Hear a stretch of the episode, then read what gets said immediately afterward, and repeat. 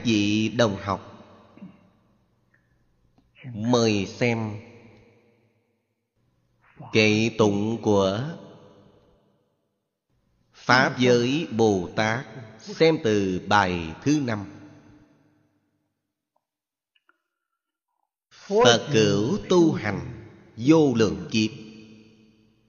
Thiền định đại hải phổ thanh tịnh. Cố lệnh kiến giả tâm quan hỷ.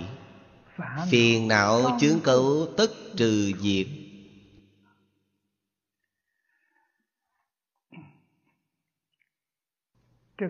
Bài tụng thứ năm là thiền na. Tiếng phạn. Thiền na phiên sang ý nghĩa trung hoa là tỉnh lự.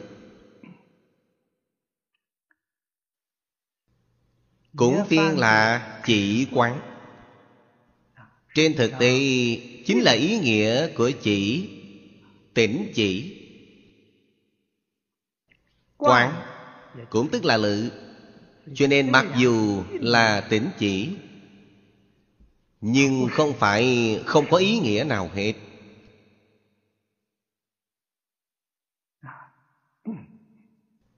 trong nó có quán. Vì sao không gọi là niệm? Vì sao dùng quán không dùng niệm? Trong đó có sai biệt. Chúng ta cần phải đem nó làm rõ ràng. Niệm có ý nghĩa ở bên trong. Tâm ý thức mà chúng ta nói có ý niệm ở bên trong. Quán không có ý niệm. Quán là rõ ràng minh bạch.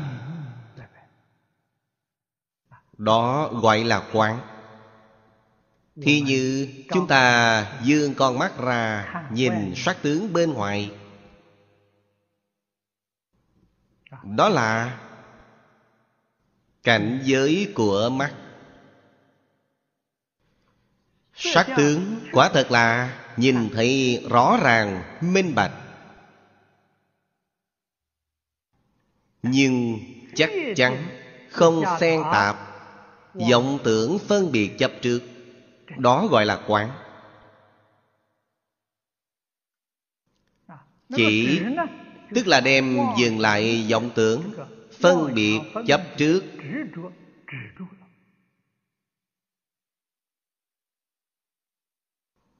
Mà cảnh giới bên ngoài rõ ràng minh bạch. Đó gọi là quán. Đó là chư phật như lai pháp thân bồ tát. Kiến của các ngài khác với phàm phu chúng ta. Ở trong thuật ngữ phật pháp nói các ngài dùng kiến tánh thấy phàm phu chúng ta dùng là nhãn thức thấy nhãn thức chính là khi bạn thấy sắc xen tạp theo vọng tưởng phân biệt chấp trước. Vọng tưởng là a la gia thức.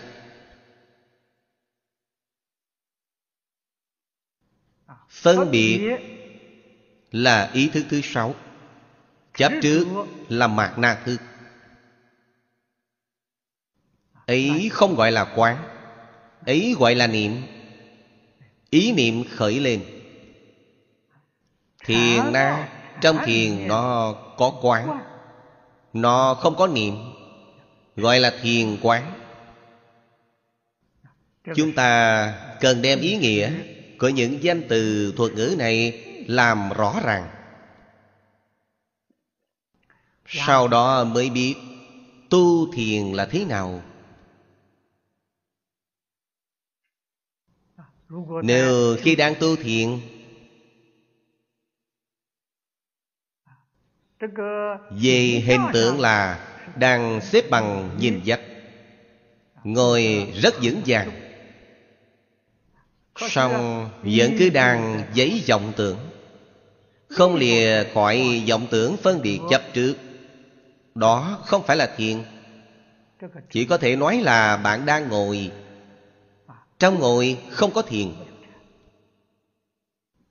Nhất định phải làm rõ ràng, làm minh bạch.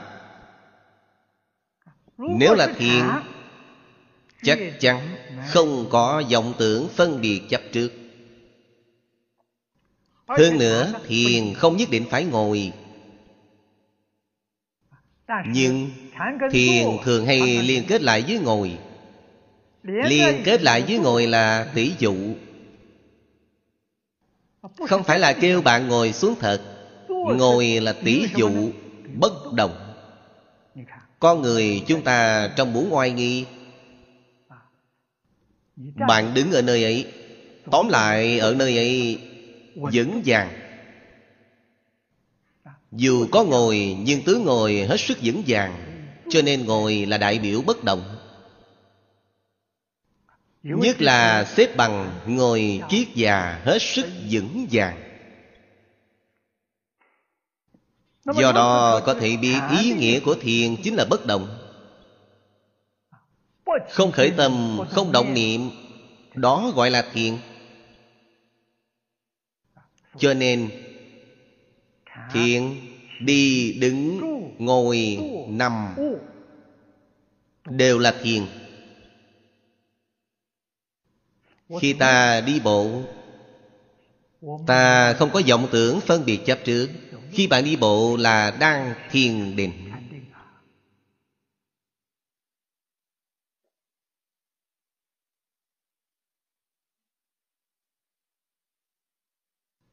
Đứng. Đứng là đứng yên. Ta đứng ở nơi này cũng không có vọng tưởng phân biệt chấp trước Đứng ở nơi kia cũng là đang thiền định. Ngồi thì không cần nói, Ngồi xuống Mà cũng không có vọng tưởng phân biệt chấp trước. Nằm xuống đi ngủ vẫn là không có vọng tưởng phân biệt chấp trước. Đều ở trong thiền định.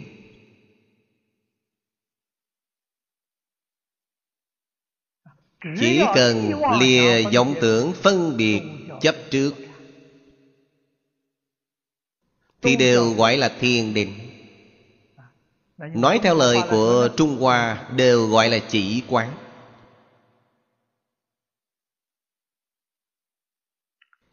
Chỉ là sáu căn. Mắt, tai, mũi, lưỡi, thân, ý Đều đem ngừng vọng tưởng phân biệt chấp trước lại.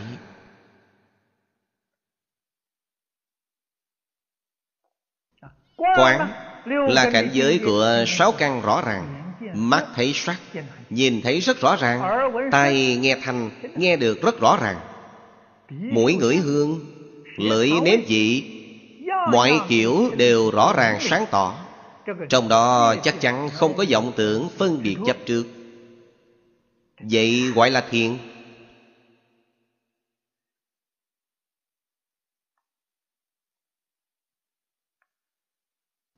Chúng ta nhìn thấy 53 lần tham học. Dục hương trưởng giả. Ngài là đại biểu cho tu thiền định. Ngài tu ở nơi nào? Trong kinh điển nói với chúng ta Ngài tản bộ Ở hàng phố Hàng phố Chính là công ty bách hóa Mà ngày nay chúng ta nói được người ngoại quốc gọi là môn thương trường lớn. Ngay tản bộ ở trong đó. Ấy gọi là tu thiện. Đó là thể hiện cho chúng ta thấy. Chính là sáu căn tiếp xúc cảnh giới sáu trận. Ngoài không đắm tướng chắc chắn sẽ không bị ảnh hưởng bởi cảnh giới bên ngoài.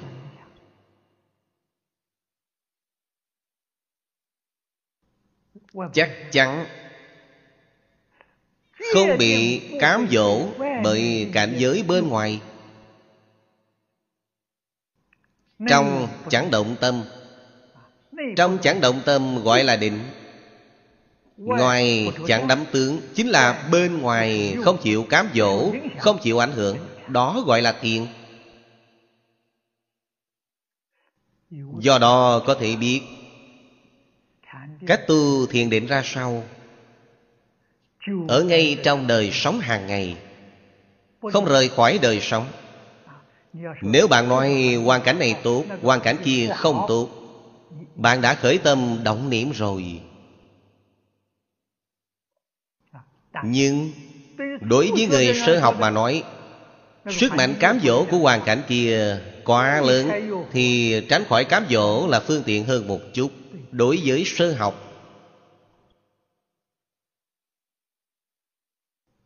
Công phu sâu rồi. Không thể lựa chọn hoàn cảnh. Lựa chọn hoàn cảnh. Công phu của bạn không tới chúng. Hay nói cách khác Bạn vẫn là không chịu nổi cám dỗ. Bạn vẫn là không tài nào ở trong Tất cả Thuận cảnh, nghịch cảnh, thiện duyên, ác duyên. Bạn vẫn là không tài nào làm được Sự không khởi tâm, không động niệm Không phân biệt, không chấp trước. Lúc này bạn cần phải lựa chọn Hoàn cảnh yên tĩnh. Cho nên vì sao Đạo tràng thời xưa cất ở nơi núi sâu Dấu chân người ít đến? Chính là để đoạn đi duyên thế gian này. Khiến bạn ở trong hoàn cảnh ấy tu học, dễ dàng được tâm thanh tịnh. Xong, sau khi công phu nâng lên, cần phải có tiếp xúc. Vì sao? Không tiếp xúc, bạn không biết công phu thiền định của mình đến mức độ nào. Trong đó cần phải chú ý hệ tiếp xúc mà hơi hơi động tâm thì quay về núi mau chóng. Cho nên đi quanh vòng đô thị là để tham gia khảo thí. Cảnh giới này chịu không nổi chịu không nổi dội quay về núi mau. Nếu ở trong đô thị trong thế giới phồn hoa này bạn quả thật là gìn giữ được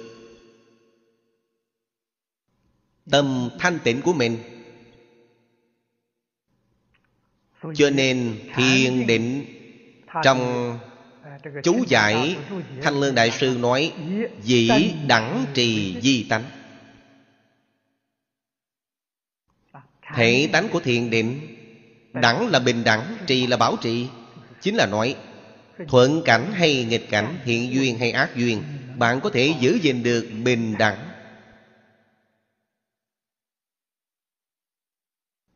đó là công phu của thiền định. Nếu bạn ở trong đó còn có phân biệt, chấp trước, thì tâm của bạn không bình đẳng. Có thể giữ gìn được bình đẳng là chứng tỏ công phu thiền định của bạn đã đến mức không chịu ảnh hưởng của ngoại cảnh. Bạn đến mức độ này rồi.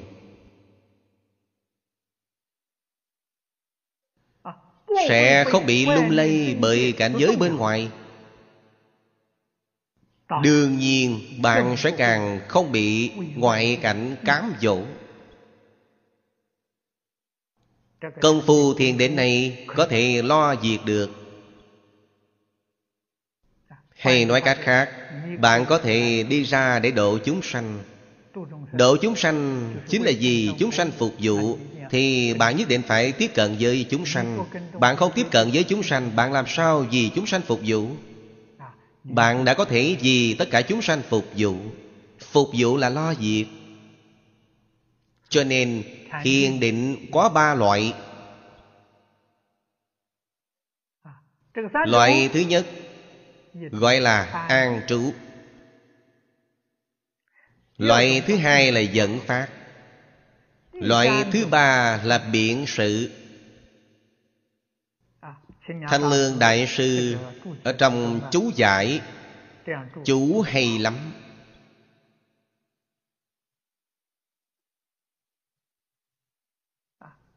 Thế nào là an trú? An trú ở trong cảnh giới bình đẳng đó là an trú. Cho nên thiền tâm là bình đẳng tâm.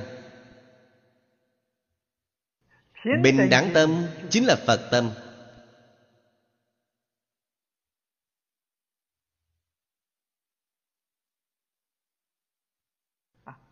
Diễn diễn an trú ở trong cảnh giới của bình đẳng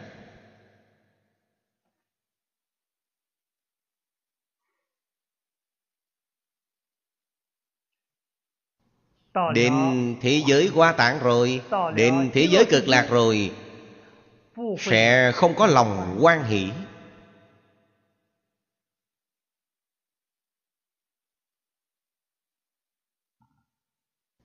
Đến địa ngục á tỳ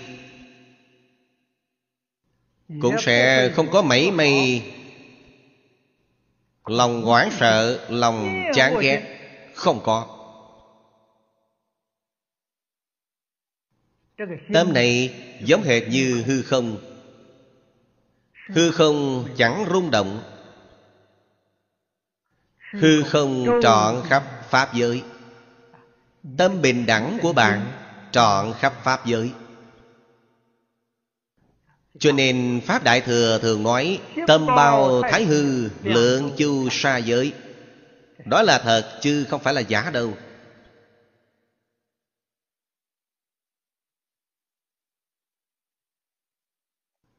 đó gọi là an trụ. Loại thứ hai là dẫn phát.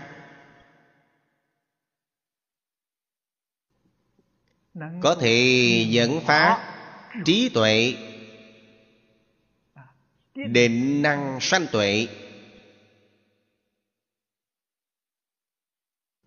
Có thể dẫn phát thần thông thần thông là thứ gì? Là năng lực. Vốn có đủ trong tự tánh. Như thiên nhãn thiên nhĩ tha tâm túc mạng. Trong kinh phật thường nói sáu loại thiên nhãn nói theo lời hiện đại là sóng ánh sáng. Rất phức tạp. Nói lão thật là không có ngàn mẻ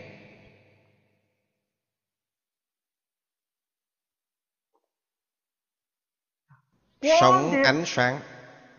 Độ dài. Ngắn khác nhau. Đó là dò đoán được bằng công cụ của khoa học hiện nay. Chúng ta làm mất đi bản năng tự tánh rồi.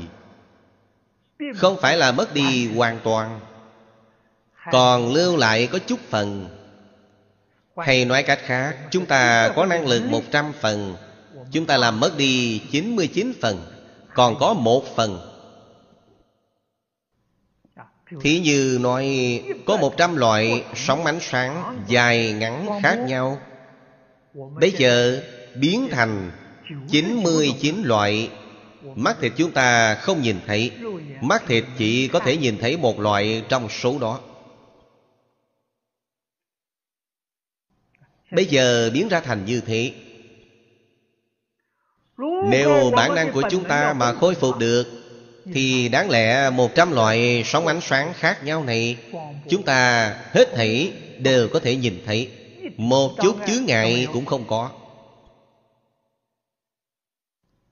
Khôi phục năng lực vốn có Trong bản tánh của chúng ta.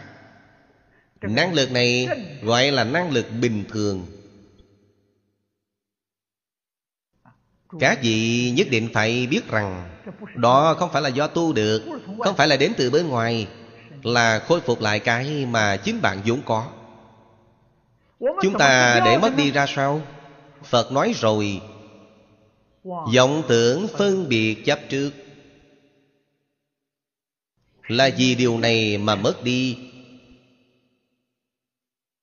Vọng tưởng phân biệt chấp trước càng nghiêm trọng, thì năng lực mà bạn mất đi càng nhiều. Vọng tưởng phân biệt chấp trước càng nhẹ thì năng lực mà bạn khôi phục càng nhiều. Năng lực bèn khôi phục rồi. Thiền định là một phương pháp duy nhất khôi phục năng lực của chúng ta. Chỉ cần chúng ta ở trong mọi cảnh duyên không khởi tâm động niệm nữa. Tâm an trú. Vào trong cảnh giới bình đẳng. Cảnh giới bình đẳng là chân tâm.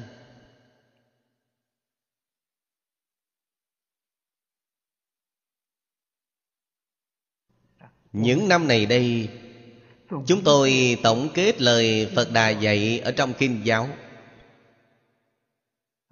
chúng tôi viết thành hai mươi chữ đơn giản lắm. Chân thành, thanh tịnh, bình đẳng, chánh giác từ bi. Chúng tôi đem tâm an trú vào trong mười chữ này. An trú vĩnh viễn. Hoàn cảnh tốt cũng là như vậy. Xấu cũng là như vậy. Đối đại với tất cả người thiện là như vậy. Đối đại với tất cả người ác Hoàng gia đối đầu cũng là như vậy. Chắc chắn bình đẳng Không có mảy may sai biệt. Chắc chắn thanh tịnh không có mảy may nhiễm ô đó là thiền định.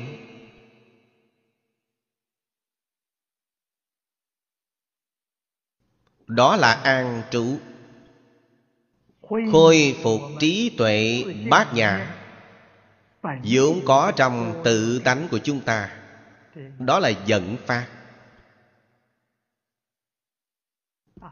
khôi phục năng lực vốn đủ. Trong sáu căn của chúng ta Sống ánh sáng như thế nào Là nhìn thấy hết thảy. Thế giới này khác nhau. Tai Bất kỳ sóng thanh nào Dài ngắn khác nhau Có thể nghe thấy hết thảy. Muốn nghe thì nghe, Không muốn nghe một chút thanh âm đều không có. Muốn gì có nấy. Mũi ngửi hương lưỡi nếm vị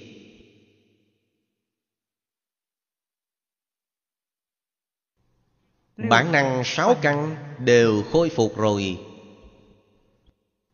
Đó gọi là thần thông.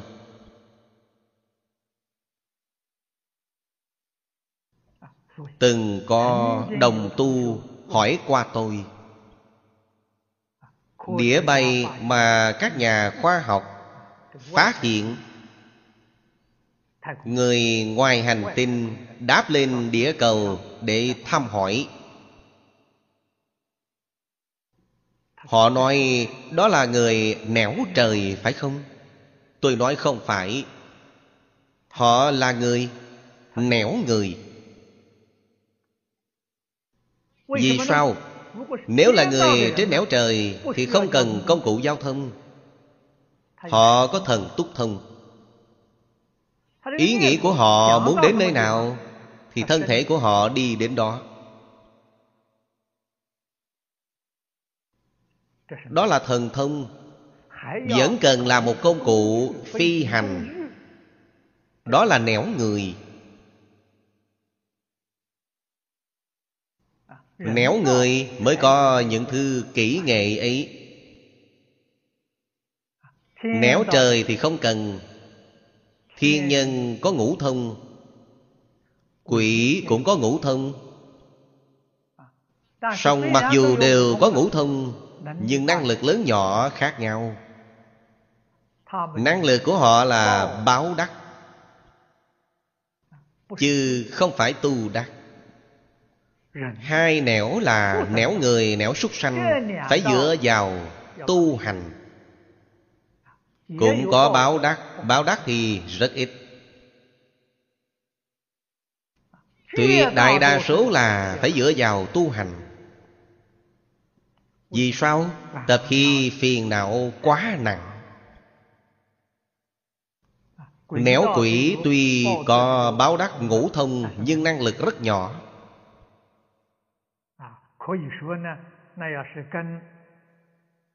Không đáng kể là gì, So với A-la-hán. Tiểu thông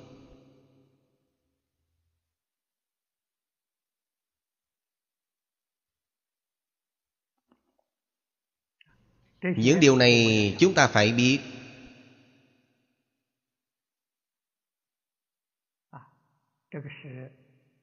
Dẫn phát trí tuệ lớn nhỏ. Năng lực khôi phục bao nhiêu thì xem công phu của bạn cạn hay sâu. Phật ở trong kinh nói với chúng ta, năng lực mà định công của a la hán dẫn phát. Họ có thể nhìn 500 đời. Thiên nhãn của họ có thể nhìn thấy quá khứ, có thể nhìn thấy vị lai. Có thể thấy 500 đời.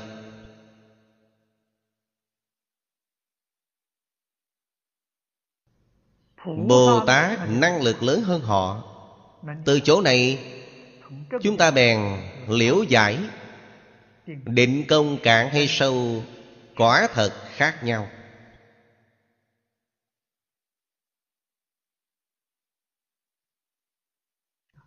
A-la-hán trí tuệ còn chưa mở thiền định phải càng sâu mới có thể phá một phẩm vô minh. Chứng một phần pháp thân. Lúc này trí tuệ mở rồi. Trí tuệ bát nhã trong tự tánh hiện tiện đó đều là thuộc về dẫn phát. Thứ ba biện sự Biện sự là nói gì? Phục vụ đối với chúng sanh hữu tình chính Pháp giới. Cũng chính là chúng sanh phổ độ được nói Trong tứ hoàng thể nguyện. Chúng sanh vô biên thể nguyện độ. Nếu bạn phát nguyện độ chúng sanh Độ chúng sanh phải có năng lực Thiên định quan trọng nhất nếu bạn tiếp xúc những chúng sanh quảng đại này, bạn chịu ảnh hưởng của họ. Bạn không tài nào tránh khỏi cám dỗ của họ. Bạn đừng nói là độ tha, bạn bị tha độ đi mất rồi bạn làm sao có thể giúp đỡ họ? Phá mê khai ngộ. Do đó có thể biết, người mặc dù mới phát tâm, phát tứ hoàng thể nguyện, nhưng thật sự muốn gì tất cả chúng sanh phục vụ là có điều kiện.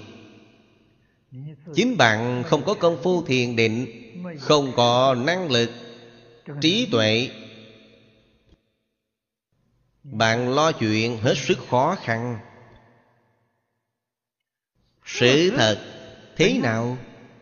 sự thật quả thực như điều phật đã nói.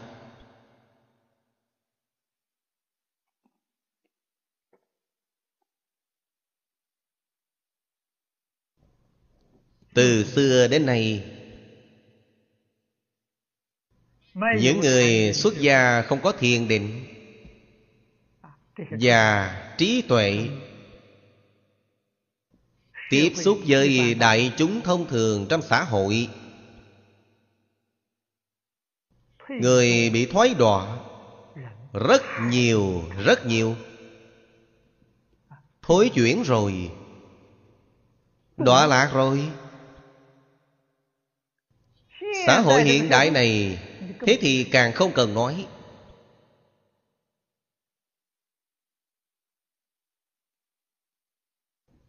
Người xuất gia tu hành đã thấy tài có tham không?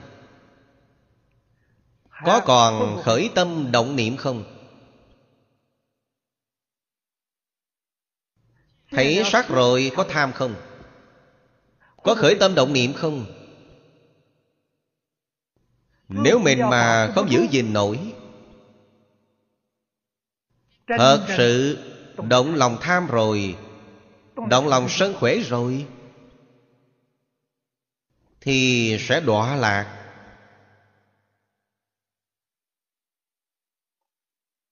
Bạn đã không phải là đang tu giới định tuệ mà bạn là đang tu tham sân si tu tham sân si, quả báo tại tam đồ, tại địa ngục. Bạn đọa lạc xuống dưới rồi.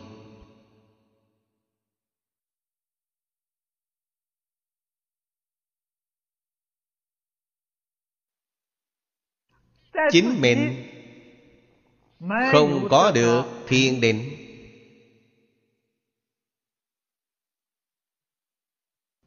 Định công không đủ chúng ta phục vụ với đại chúng xã hội là phải lựa chọn hạng mục. Không thể như chư phật, như lai, không thể giống như chư đại bồ tát. Các ngài không có lựa chọn. Chúng ta phải lựa chọn. Ngay cả thích ca mâu ni phật tại thế bạn nhìn xem những học trò xuất gia không bao lâu, ngay cả ra ngoài khất thực cũng phải lựa chọn. Người nhà làm quan không được đi khất thực. Người nhà đại phú quý không được đi khất thực.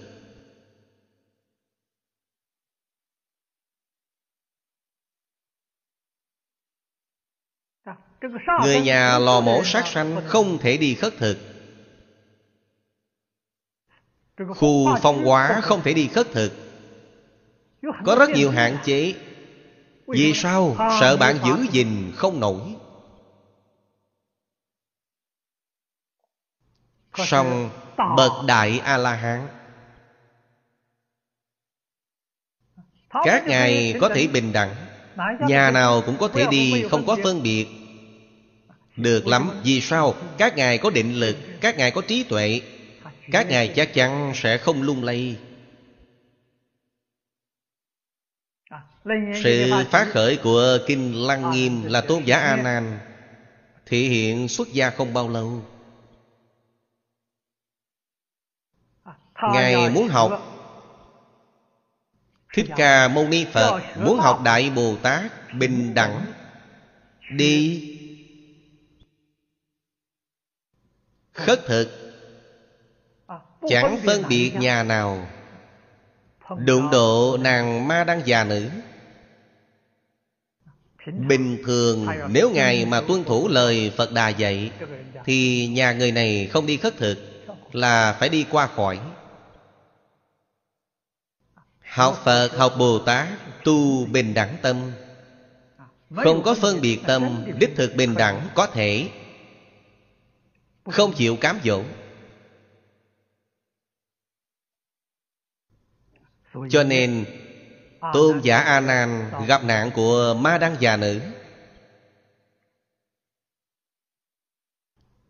Phật giúp đỡ Ngài bằng cách cứu Ngài.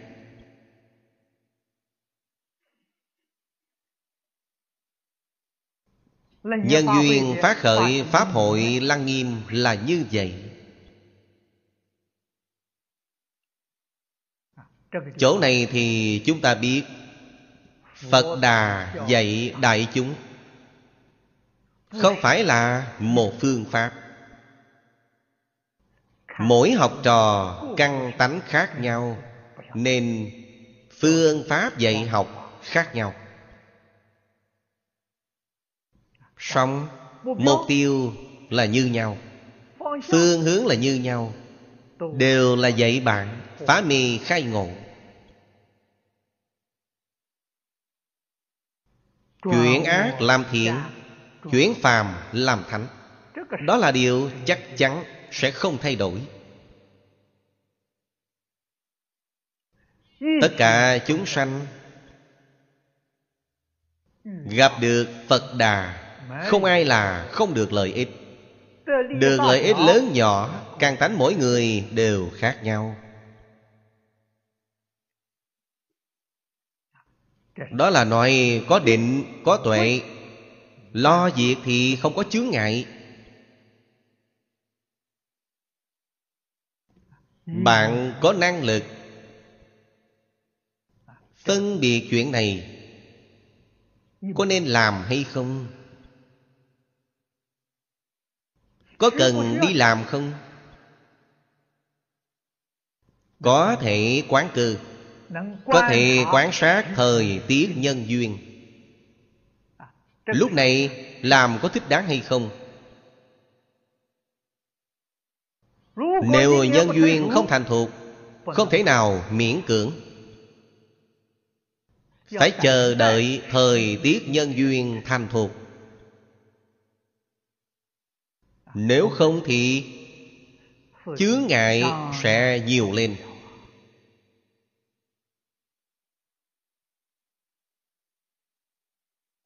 Vì vậy Phải ghi nhớ Câu mà Phật ở trong kinh Thường hay giảng.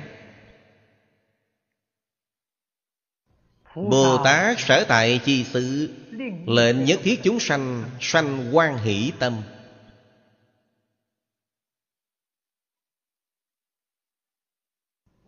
Đem thuần tịnh thuần thiện Xử sự đãi người tiếp vật Đúng vậy.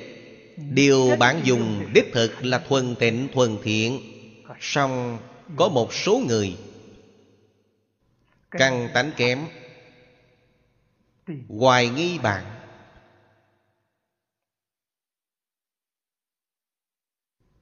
Không thể chấp nhận thiện ý của bạn.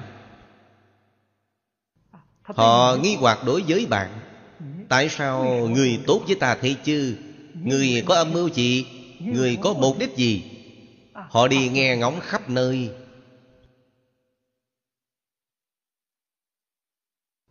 Chuyện này xưa nay trong ngoài đều có. Chúng tôi đích thân cũng trải qua không ít lần. Từ trong này thì chúng tôi đã học được Duyên có thành thục không?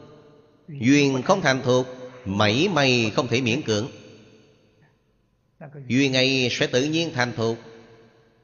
Nếu nói miễn cưỡng một chút, Có khi ngược lại là làm hỏng.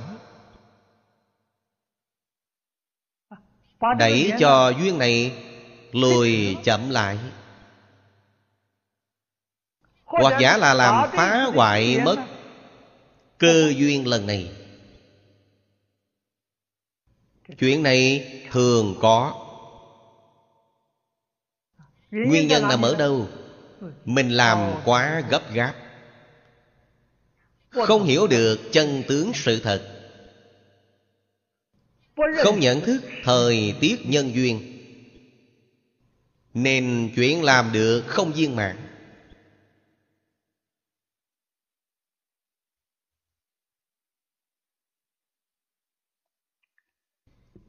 Thanh Lương Đại Sư. Chú dạy mấy câu cuối nói rất hay. Ký dẫn khởi thần thông, biện lợi sanh sự. Thì đương nhiên phương tiện rồi. Năng lực sáu căn của bạn khôi phục rồi. Bạn có thể thấy được từng nhân từng quả.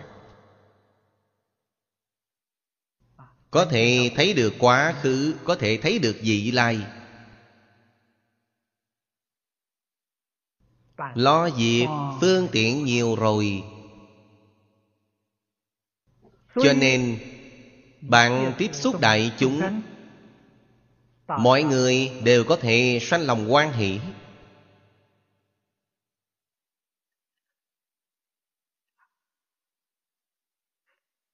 hiện pháp lạc trú. Đó là nói an trú. Bạn an trú vào trong đại pháp thậm thâm. Pháp hỷ sung mãn. Phiền não chẳng sanh. Phiền não chẳng sanh chính là điều chúng ta thường nói. Trong mọi cảnh duyên không khởi tâm không động niệm, không phân biệt, không chấp trước.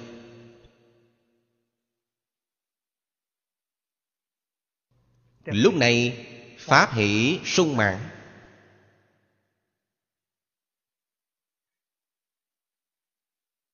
Nhân định khai tuệ. Sau khi trí tuệ mở rồi, phá vô minh phiền não.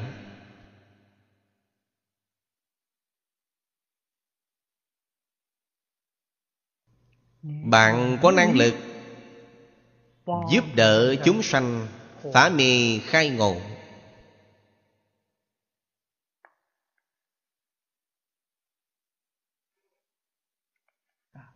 Bây giờ mời xem đoạn thứ sáu sau đây. Bài kệ thứ sáu.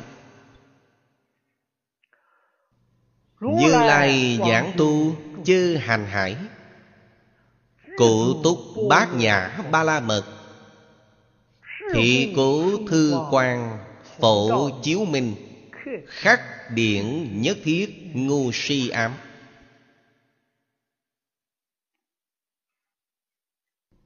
Bài kể này là nói bát nhã. Bát nhã là âm dịch của tiếng phạn. Có nghĩa là trí tuệ vì sao đương thời? Phiên kinh không phiên thành trí tuệ.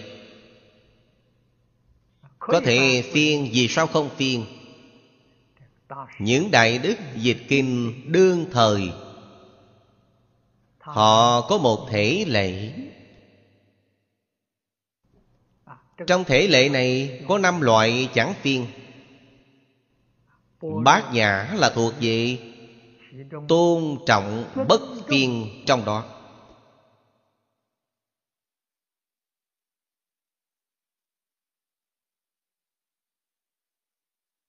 Vì sự tu học của phật pháp, mục tiêu cuối cùng là cầu trí tuệ. Người trung hoa đối với trí tuệ, không có xem trọng. Giống như những người ở ấn độ cổ. Đồng thời cũng sẽ hiểu lầm rằng, đem cái thông minh nhỏ mà cho là trí tuệ.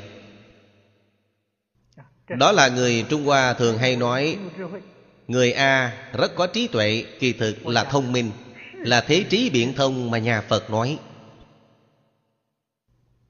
Cho nên vẫn là dùng âm dịch sau đó lại tiến hành chú giải.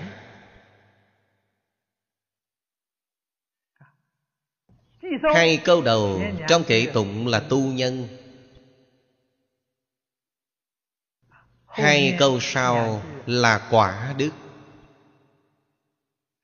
như lai giảng tu chư hành hải.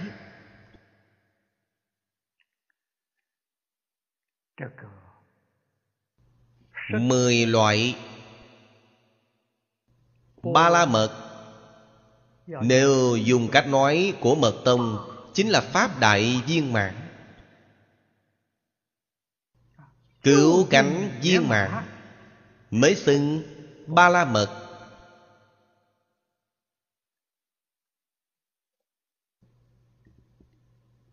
chúng ta từ câu đầu tiên của mỗi một bài kệ, bạn sẽ nhìn thấy chư phật như lai vào thuở xưa khi tu bồ tát đạo đời đời kiếp kiếp.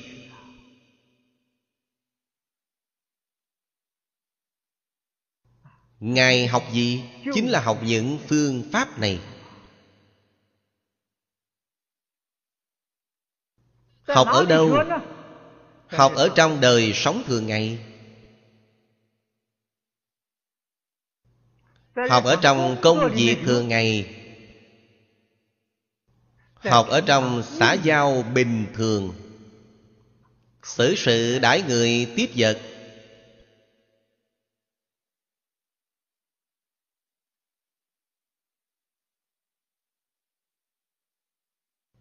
Đó là học trí tuệ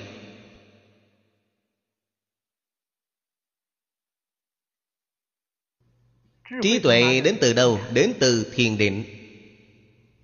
Cho nên, thập ba la mật là thứ tự có trước sau. Phía sau, nhất định có thể bao quát phía trước. Phía trước, không nhất định bao quát phía sau.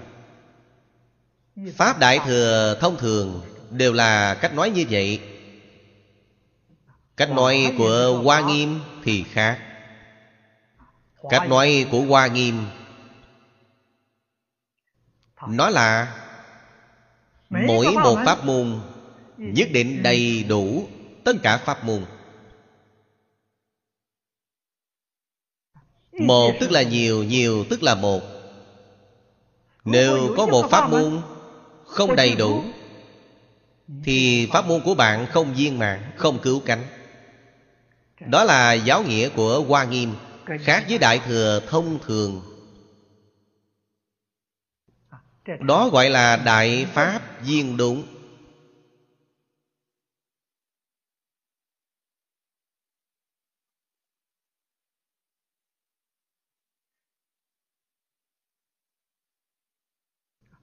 Chư phật như lai, ở trong nhân địa bất luận tu theo hành môn nào.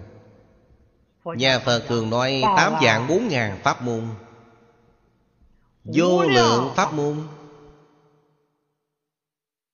Trong bất kỳ một môn nào cũng cụ túc bát nhã ba la mật.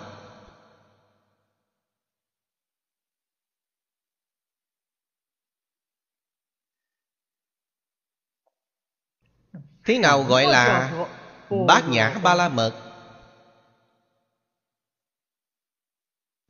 Điều này nhất định phải biết.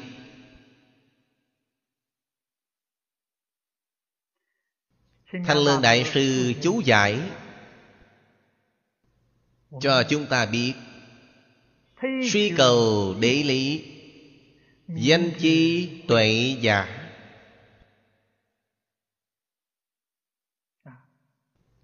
Đế mà trong Kinh Phật nói Người hiện nay chúng ta thường nói là chân lý. Rất gần sát với ý nghĩa này. Cũng tức là nói Suy cầu chân lý. Đó là trí tuệ bát nhã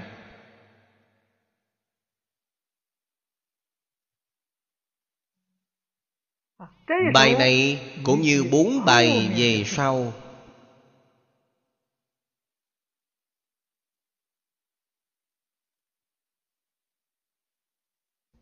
Đều là lấy trạch pháp làm thể.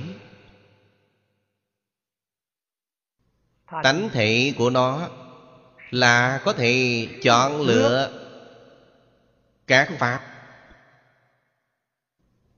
thông suốt, thấy rõ đối với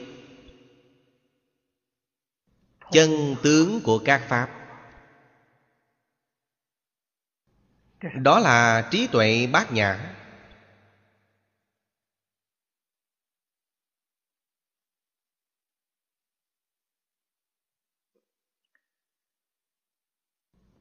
Phật giáo Trung Hoa.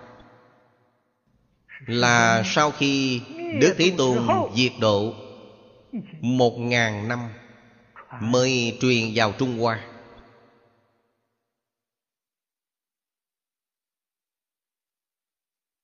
Ở Trung Hoa Đã có lịch sử hai ngàn năm.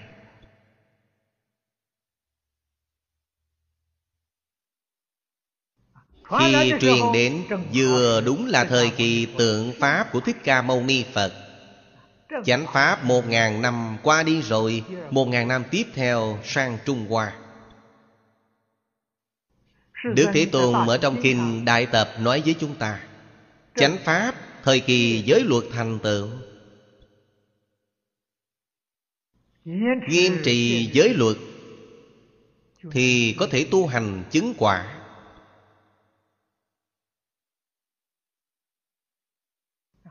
Tượng Pháp thời kỳ thiền định thành tựu. Mạt Pháp thời kỳ tịnh độ thành tựu. Đây là Đức Thế Tôn thọ ký cho đại chúng chúng ta Ở trong Kinh Đại Tập. Chúng ta lựa chọn pháp môn Mình không có trí tuệ. Lại tìm không ra thiện tri thức chân chánh. Lúc này phải làm sao? Pháp môn biết bao nhiêu? Môn nào thích hợp cho ta tu? Khó lắm. Đức Thế Tôn biết khó khăn của chúng ta. Cho nên đem phương hướng lớn, Mục tiêu lớn chỉ ra cho chúng ta. Chúng ta ngày nay sanh vào mạt Pháp. Lựa chọn tịnh độ, Đó là nghe lời của Đức Thích Ca Mâu Ni Phật, Là học trò giỏi của Đức Thích Ca Mâu Ni Phật.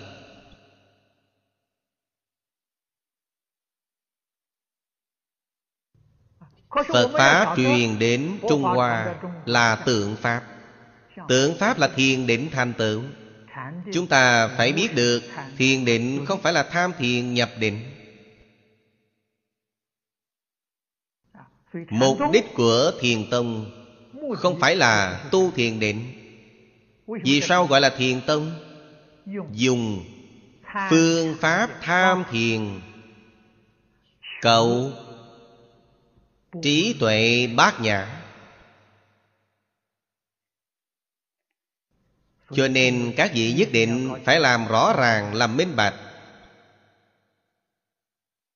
Tổ sư đạt ma truyền thiền sang trung hoa là bát nhã ba la mật.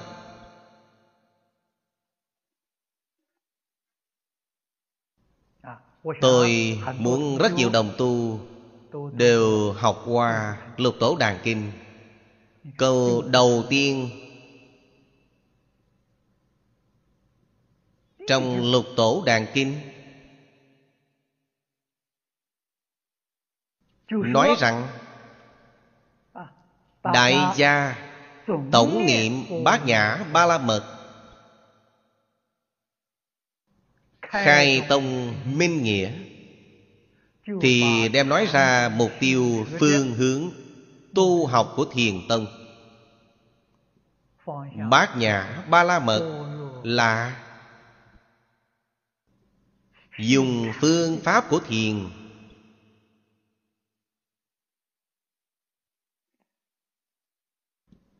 Bát nhã quan trọng lắm. Chúng ta lại suy nghĩ ngoài thiền tông ra, có pháp môn nào không phải tu bát nhã ba la mật đa Pháp môn niệm Phật cũng không ngoại lệ, Phương pháp khác nhau.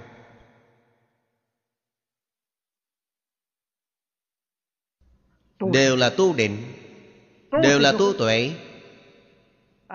Nhân giới đắc định, Nhân định khai tuệ. Cho nên như Lai giảng tu chư hành hải. Chúng ta ngày nay nói là tu thiền cũng được Tu tịnh độ cũng được trì giới cũng được học mật cũng được học giáo cũng được. Bất kể bạn tu học pháp môn nào bạn cũng là cụ túc bát nhã ba la mật đa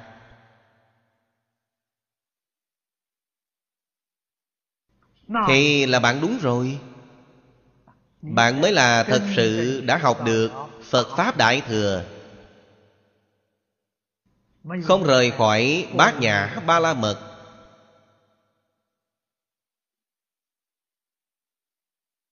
Vì sự truyền nhập của thiền tông. Mọi người đối với tham thiện đối với trí tuệ bát nhã hết sức quan trọng, đặc biệt là huệ năng đại sư. Ngài là khai ngộ từ trong kinh kim cang bát nhã ba la mật. Cho nên bộ kinh điển này ở Trung Hoa Nhà nhà trở nên quen thuộc. Độ nổi tiếng số một trong kinh điển.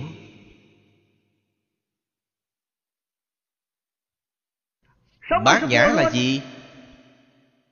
Ly nhất thiết tướng Tức nhất thiết pháp.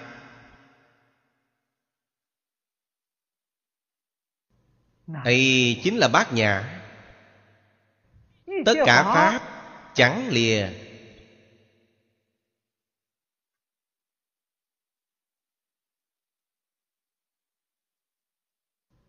Chư Phật Bồ Tát thị hiện vì chúng ta. Ngài không lìa khỏi đời sống. Ngài không lìa khỏi công việc.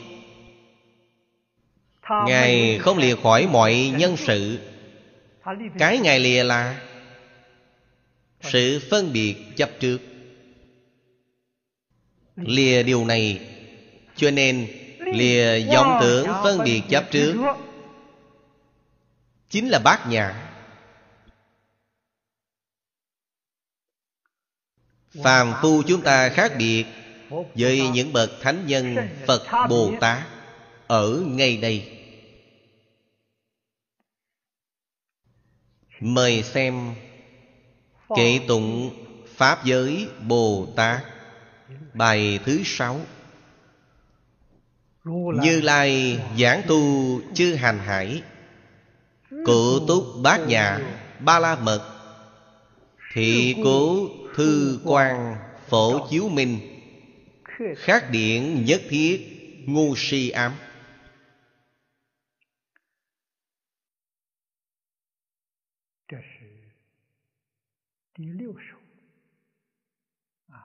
Bát nhã. Phần trước. Có nói qua. Vì Quan hệ thời gian. Ý nghĩa chưa nói hết. Chúng ta bây giờ lại bổ sung mấy câu.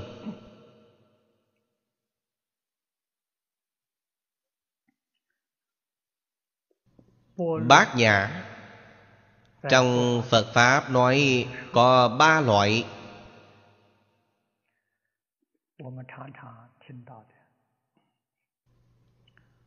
Nhân không bát nhã. Pháp không bát nhã Câu không bát nhã. Thanh Lương Đại Sư Ở trong chú giải nói với chúng ta rằng sanh không vô phân biệt. Pháp không vô phân biệt câu không vô phân biệt. Cách nói này nói rất hay ý nghĩa càng rõ ràng hơn, càng viên mãn hơn bình thường. Nói nhân không, chúng ta thường chấp trước vào Pháp giới người trong mười Pháp giới. Nói sanh không thì phạm vi lớn lên. Sanh không có thể bao quát chúng sanh hữu tình trong mười Pháp giới.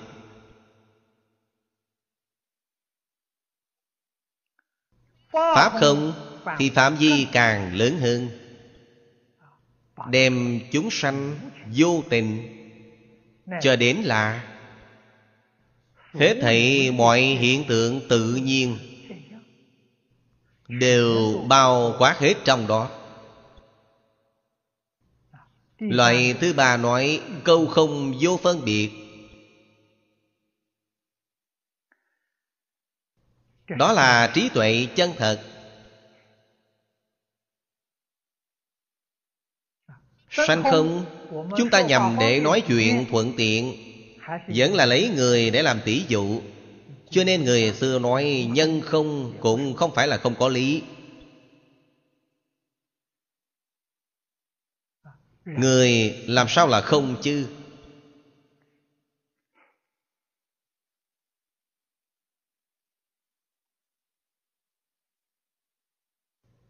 chính là tướng hữu thể không mà trong kinh đại thừa thường nói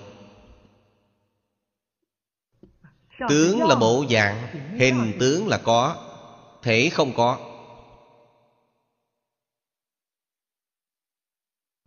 Vì sao thể không có? Phật nhằm để thuyết pháp cho phương tiện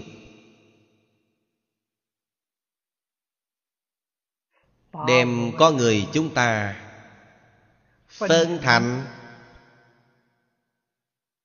năm điều kiện mà nói. Năm điều kiện này cộng lại có tướng của một người vậy. Năm điều kiện không đầy đủ thì tướng này không có năm điều kiện đó chính là sắc thọ tưởng hành thức. Gọi là ngũ uẩn. Uẩn tức là gom chứa. Cũng gọi là ngũ ấm. Ấm là che phủ mất bản tánh.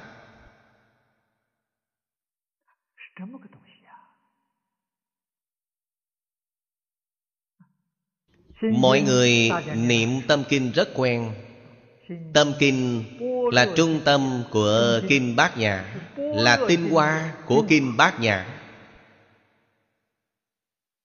câu đầu tiên đã nói, chiếu kiến ngũ uẩn giai không. Ngũ uẩn đều không không chỉ nhân không, mà pháp cũng không.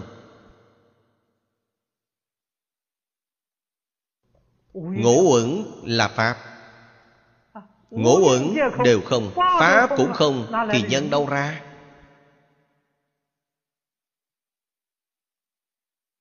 Nhất định phải giác ngộ. Tướng có thể không? Tướng có tánh không?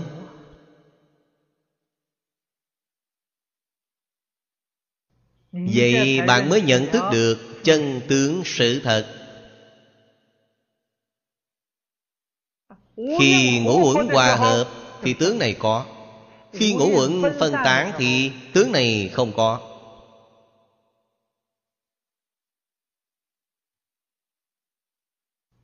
Giống như quyển sách của chúng ta vậy Tướng của sách làm sao có? Sách là dùng rất nhiều tờ giấy kẹp vào một chỗ là có. Tánh của sách là gì? Tánh là tờ giấy Tờ giấy gộp lại kẹp vào một chỗ Tướng của quyển sách này có rồi. Nếu đem gỡ hết từng tờ giấy ra Thì sách không có Biến thành một chồng giấy. Nếu bạn mà liễu giải Sự thật sự tướng này Gộp lại là Giả tướng này. Bạn nhìn thấy tướng của sách là giả. Quý vị xem chia tách ra Thì tướng của sách diệt Tướng của tờ giấy không diệt. Cho nên tướng của quyển sách này Chẳng qua là kẹp chung Của tờ giấy lại, Phân tán ra thì không có. Tướng sanh diệt này bạn đã hiểu rõ. Chúng ta sẽ hỏi sách có sanh hay không? Chẳng sanh. Có diệt hay không? Cũng không có diệt. Từ chỗ này thể hội, Chẳng sanh, chẳng diệt. Tướng mặc dù hiện, nhưng chẳng sanh.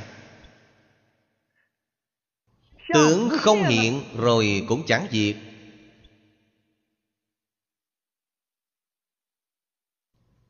Con người chúng ta là do năm thứ này kết hợp. Sắc là vật chất.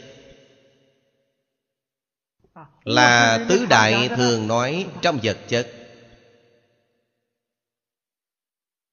Đó chính là tính chất của sắc.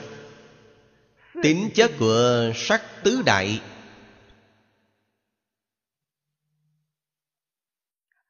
Tứ đại Phật dùng chữ tứ để làm đại biểu. Địa thủy phong hỏa. Địa có nghĩa là gì? Địa là vật chất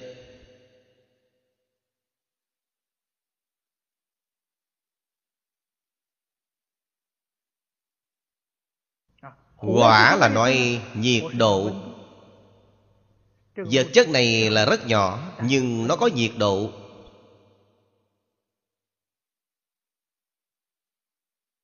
Thủy đại, Thủy là đại biểu độ ẩm. Phong đại Phong đại là đại biểu cho động, Nó không phải là yên lặng. Nó diễn diễn luôn động. Đó là thuyết minh bốn hiện tượng. Bốn loại đặc tính của vật chất. Các nhà khoa học hiện nay chứng minh Vật chất của thân thể con người là cấu thành như thế nào? Tế bào. Tế bào lại phân tích thì biến thành phân tử, nguyên tử, điện tử. Hiện giờ phân đến cái gọi là các hạt cơ bản Vật chất nhỏ đi nữa nó nhất định có bốn hiện tượng. Bạn có thể nhìn thấy nó là vật chất Vậy xưng là địa đại. Hiện tại nói hạt mang điện. Hạt mang điện tích dương là quả đại. Hạt mang điện tích âm là thủy đại. Nó quả thật là động. Động chính là phong đại. Không có phong thì chẳng động. Cho nên tứ đại là nói vật chất cơ bản Hết thảy mọi hiện tượng đều là vật chất này cấu thành. Kim Kim Cang dạng thế giới Là nhất hợp tướng. Hợp là tổ hợp. Vật chất cơ bản là một Tương đồng Không hề khác nhau. Núi sông đất đai là do nó cấu thành không khí cũng là do nó cấu thành. Nước cũng là do nó cấu thành.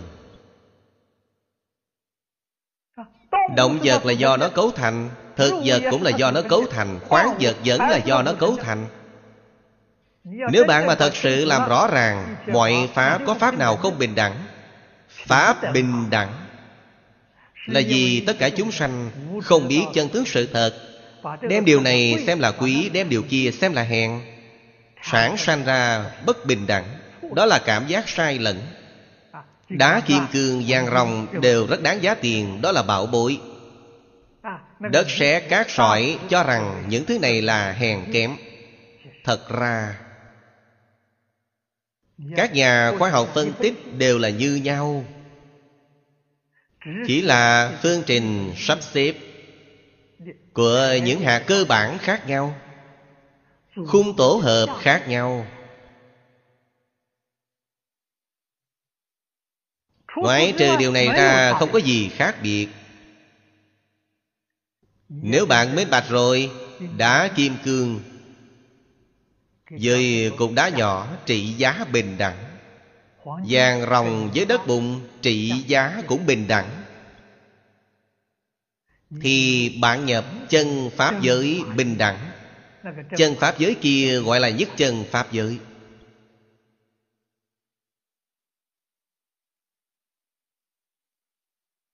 Vật chất đến từ đâu? Các nhà khoa học hiện giờ biết rằng vật chất biến hiện ra từ năng lượng. Năng lượng không phải vật chất. Năng lượng có thể biến thành vật chất. Năng lượng là gì? Bốn điều kiện còn lại trong Phật Pháp giảng.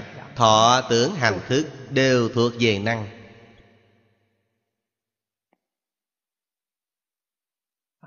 Quy nạp chung của Phật Pháp Thọ, tưởng, hành, thức Quy nạp là tâm Pháp. Tứ đại là thuộc về sắc Pháp. Tất cả Pháp quy nạp lại không nằm ngoài hai Pháp sắc và tâm. Sắc tâm là một chẳng phải hai đây chính là nói, Chất Có thể đem nó biến thành năng Năng có thể đem nó biến thành chất. Năng với chất có thể tráo đổi, Chuyển biến lẫn nhau, Cho nên nó là một, chẳng phải hai.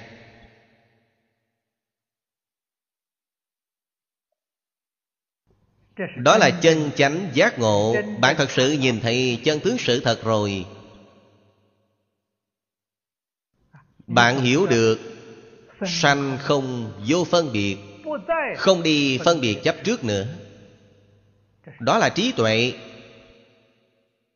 Bạn thật sự liễu giải chân tướng sự thật.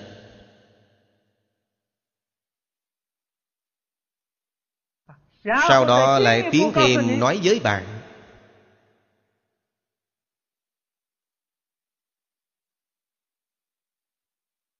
Các Pháp, Chúng ta vừa mới nói đó. Sát thọ tưởng hành thức, Đó chính là năm loại Pháp. Động thực vật, Núi sông, đất đai, Mà năm loại Pháp tổ hợp. Chúng ta hiện tại hiểu được, Tất cả đây không phải là thật, Là ảo tướng Hiện tượng này chẳng qua là Được nảy sinh Do ngũ uẩn tụ hợp khác nhau. Ngũ uẩn có hay không? Ngũ uẩn cũng không có. Ngũ uẩn là pháp. Pháp cũng không phải là có thật.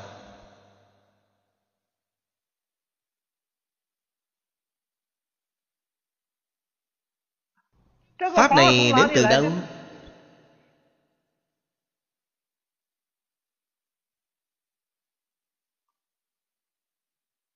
những pháp này nói thực tại không có nguồn gốc.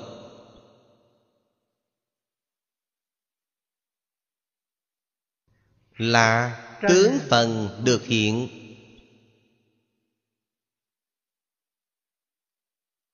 Bởi tự tánh chân như. Đức năng vốn đủ trong tự tánh chân như Tự tánh vốn đủ là ba loại đức năng. Một loại là trí tuệ, Một loại là năng lực. Năng lực chính là Tâm pháp năng lượng Mà ngày nay chúng ta nói. Tướng hảo Xưng là sát pháp. Tự tánh vốn đủ. Vốn dĩ là như vậy thôi. Những năng và chất này vì sao sản sinh thay đổi lớn đến thế? Năng biến thành chất chất biến thành năng. Sản sinh sự thay đổi lớn đến thế. Sự thay đổi này phật ở trong kinh giảng là tác dụng của thức không phải là tác dụng của tâm. Tâm năng hiện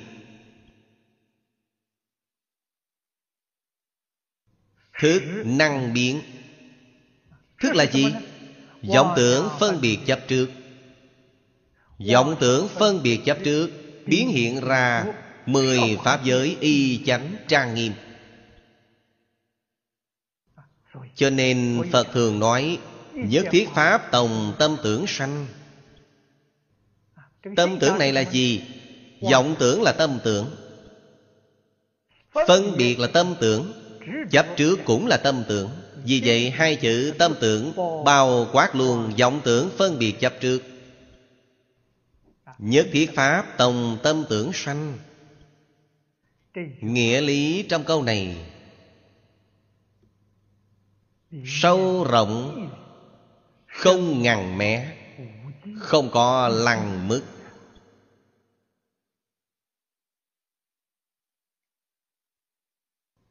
Bạn thật sự làm rõ ràng, Làm minh bạch. Là bạn buông xuống rồi. Buông xuống không phân biệt nữa. Không khởi tâm động niệm nữa. Đó gọi là Pháp không. Thứ ba là câu không. Không cũng chẳng tồn tại. Bạn còn chấp trước có không Là bạn vẫn chưa không cho sạch ráo. Cho nên, Đối với Thế xuất thế gian, Mười pháp y chánh trang nghiêm, Không thể có chấp trước Một mảy may nào. Không thể có phân biệt mảy may. Không thể có khởi tâm động niệm mảy may nào. Chỉ cần có một mảy may Là bạn mê rồi.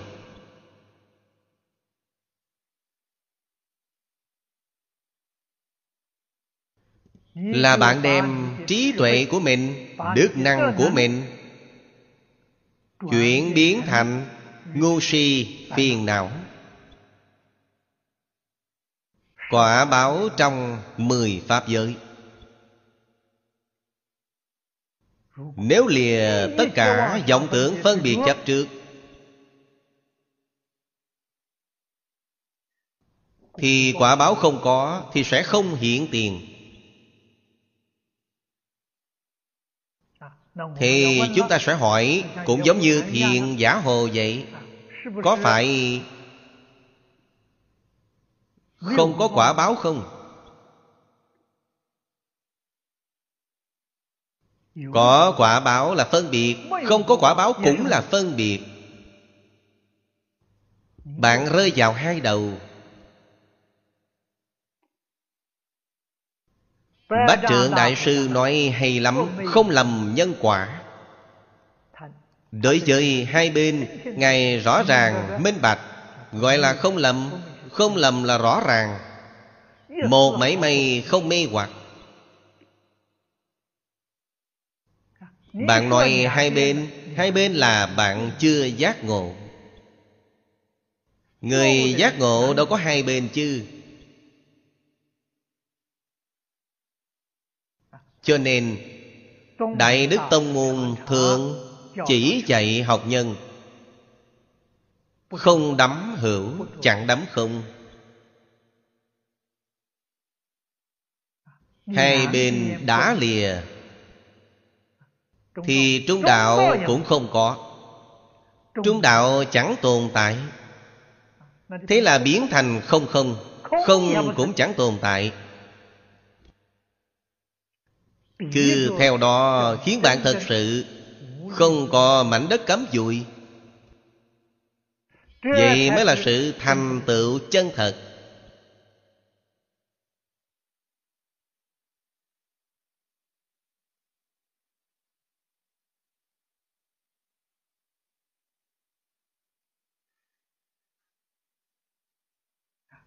Trong nhiếp luận Nó lại có cách nói khác Dĩ gia hành chánh thể hậu đắc di tam.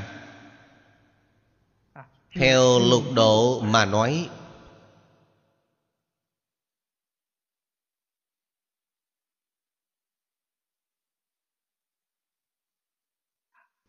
Kinh Anh Lạc Dĩ chiếu hữu, chiếu vô, chiếu trung đạo. Ba cách nói này đó là hoàn toàn theo Pháp không tam quán mà nói.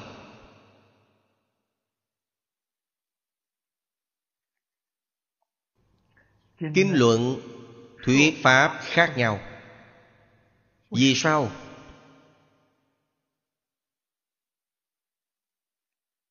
Phật giảng kinh thuyết Pháp. Bạn phải biết rằng Tông chỉ của Ngài là phá chấp trước.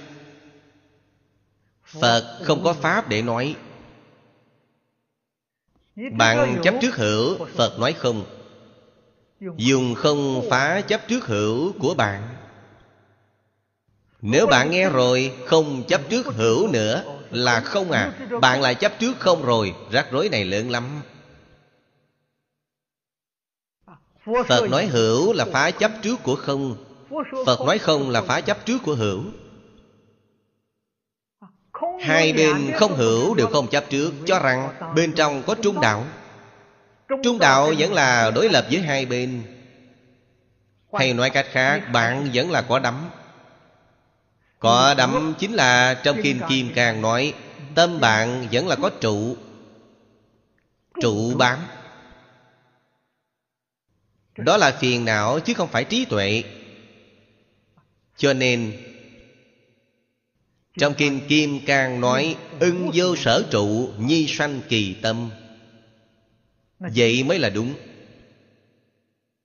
Đó là chánh tri bát nhã Giả như bạn lại chấp trước rằng Có sở trụ, không sở trụ Lại biến thành hai bên. Đó là bát nhã khó nói. Bát nhã khó hiểu. Đối với phàm phu đích thực là không dễ dàng. Vì sao? Dù sao phàm phu cũng phải tìm một sự nương tựa. Dù sao cũng phải tìm một chỗ Đặt chân.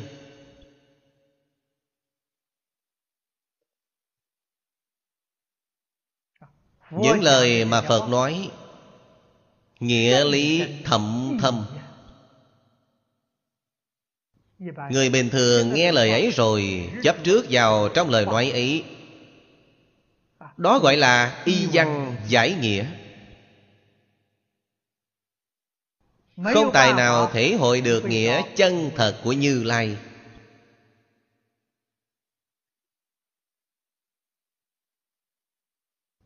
Đó là chỗ khó nói của bác nhã Chúng ta ngày nay học tập Nói cho cản thị Chính là Lìa vọng tưởng phân biệt chấp trước.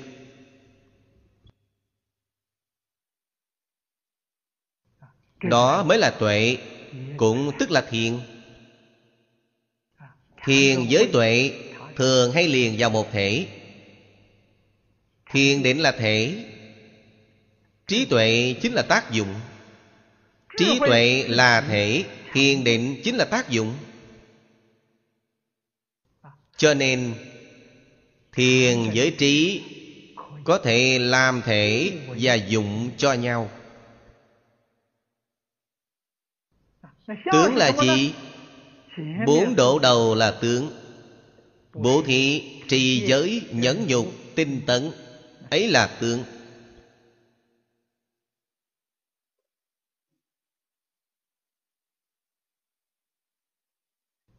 đó là phương pháp tu học. Cơ bản mà phật dạy bồ tát. Chúng ta không thể không biết. Nếu bạn mà đem những phương pháp này ứng dụng vào trong đời sống, thì bạn sống cuộc sống của bồ tát. Bạn ứng dụng vào trong công việc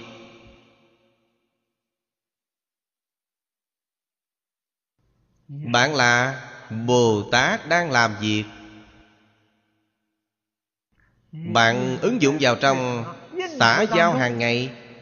Bạn là bồ tát tiếp dẫn chúng sanh. Cho nên Khởi tâm động niệm Ngôn ngữ tạo tác Sáu căn tiếp xúc với cảnh giới sáu trần.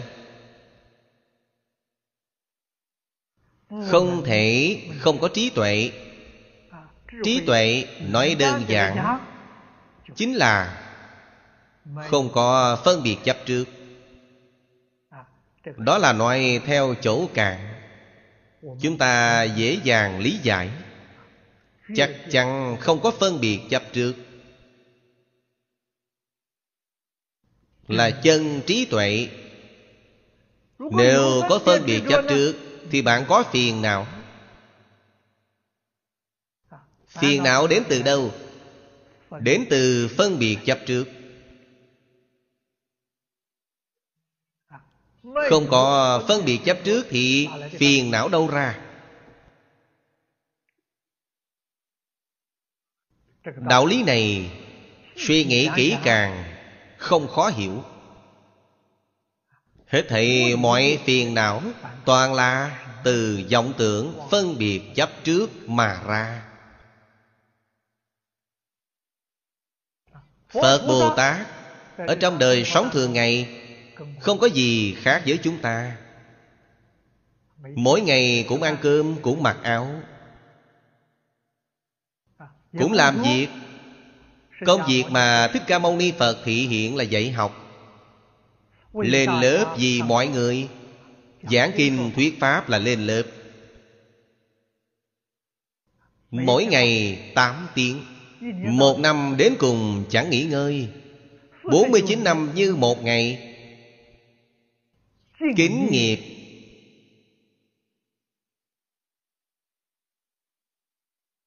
Đối với sự nghiệp bổn phận của Ngài, Thật sự là tận tâm tận lực, Làm được viên mãn.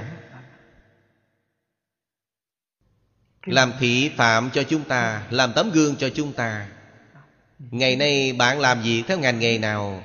Đối với sự nghiệp của mình, Bạn phải chăm chỉ giống như Đức Phật Thích Ca Mâu Ni. Vậy mới là đúng.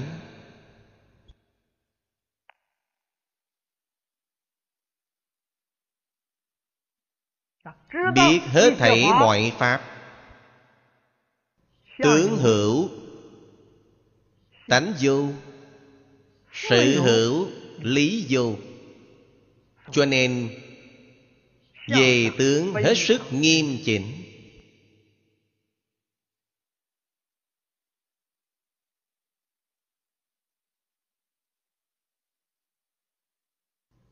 Một chút cũng không qua loa. Tâm địa thanh tịnh Chẳng nhiễm mảy trần Tất cả vì chúng sanh phục vụ, Không có được mất cho mình. Đem kiến giải phàm phu Chúng ta mà nói, Làm thành công, Làm rất tốt, Chúng sanh có phước. Chuyện này làm không tốt, Làm chẳng thành công, Thì chúng sanh vô phước. Vì sao? Vì ta đã tận tâm, tận lực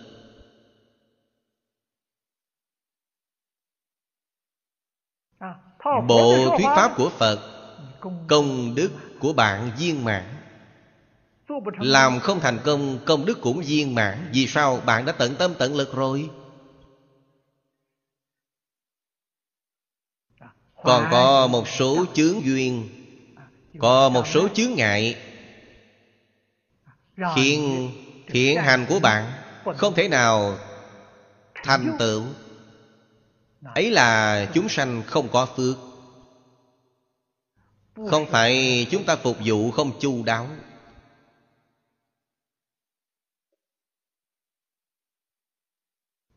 Do đó có thể biết viên mãn công đức là nói thế nào? đích thực tận tâm tận lực. Đó là viên mãn. Đích thực là nương trí tuệ chân thật chắc chắn không xử sự bằng cảm tình? Đó là viên mãn.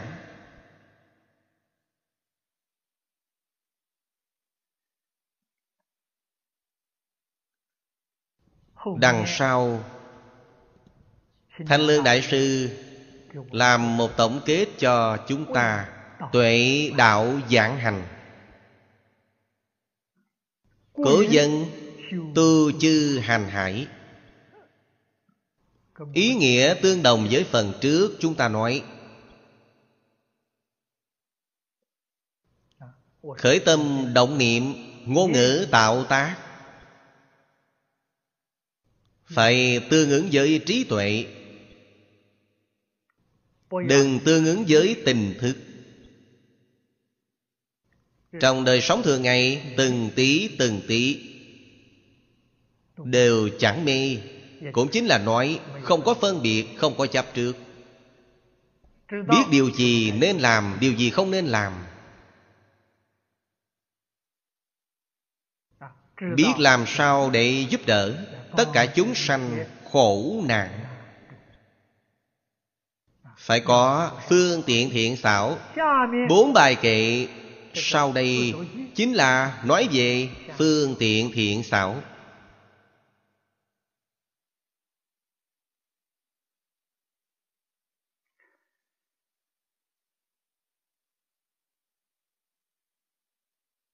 Cổ đức nói Giảng hạnh bất đắc bát nhã. Không có trí chiếu của bát nhã. Thì bạn không biết Chân tướng sự thật của không và hữu Bất thành bỉ ngạn Bỉ ngạn này chính là bát nhã ba la mật trong luận đại trí độ có tỷ dụ, Nói rất hay. Ngũ độ như manh nhân. Năm độ trước là Bố thí trì giới nhẫn nhục tinh tấn thiền định. Năm kẻ mù này Có năng lực làm việc nhưng không có con mắt. Bát nhã như hữu nhãn. Bát nhã giống như họ có con mắt.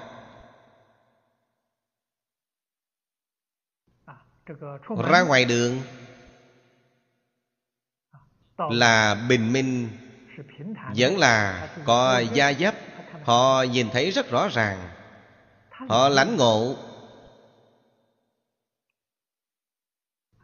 Khiến năm độ trước Đều đi ở trên chánh đạo.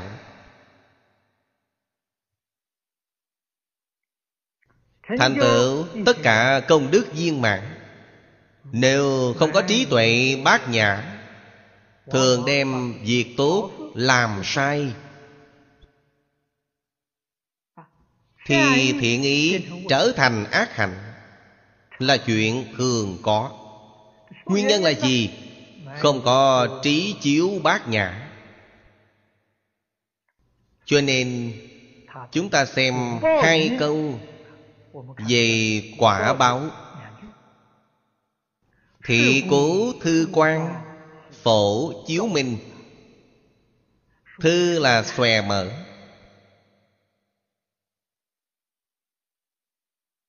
Quan là trí tuệ bạn triển khai trí tuệ bát nhã của bạn. Phổ không những phổ biến mà còn là bình đẳng. Trong đó hàm thanh tịnh. Đối với chân tướng của tất cả Các Pháp hệ xuất thế gian Rõ ràng minh bạch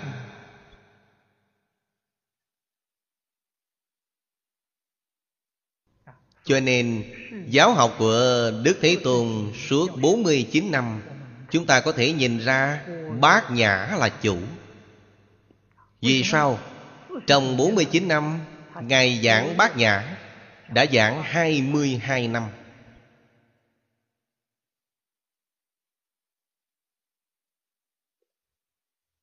A Hàm 12 năm, Phương Đẳng 8 năm. Bát Nhã 22 năm. Pháp Hoa và Niết Bàn 8 năm. Tổng cộng 49 năm. Trong 49 năm, Bát Nhã dường như chiếm một nửa. Vậy không phải là khóa học chủ yếu sau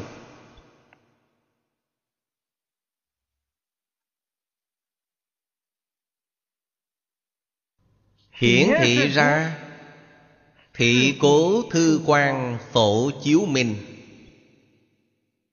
Khắc là khắc phục Điển là điển diệt Tiêu diệt Nhất thiết ngu si ám. Trong ba độc phiền não Trí tuệ bát nhã là nhằm đối trị ngu si Quý vị xem lục ba la mật. Phương pháp mà Phật đã dùng Là bố thí Đối trị sang tham. Nhẫn nhục Đối trị sân khỏe. Bát nhã đối trị ngu si.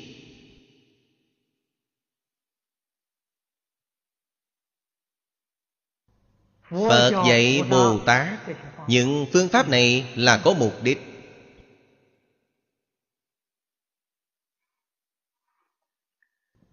Thông thường nói lục độ. Bốn loại sau Phương tiện, nguyện lực, trí Đều bao hàm ở trong bát nhã ba la mật. Hoa nghiêm giảng thập ba la mật Là đem từ trong bát nhã ba la mật chia ra Bát nhã ba la mật là thể Bốn loại sau là tác dụng của bát nhã ba la mật? Có thể có dụng. Trong lục ba la mật Thể dụng hợp là một. Cho nên lục ba la mật Không hề giảm bớt.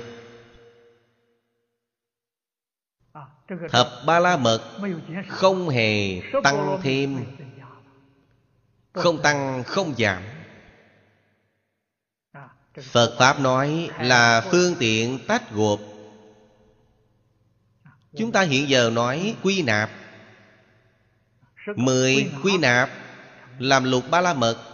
Lục ba la mật triển khai trở thành thập ba la mật. Đó là tách gộp. khác nhau. Xin xem kinh văn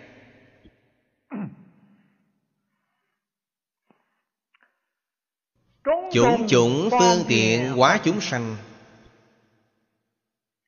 Lệnh sở tu trị Tất thành tựu. Nhất thiết thập phương Dài biến giảng Vô biên tế kiếp Bất hưu tức. Trí tuệ bát nhã Khởi tác dụng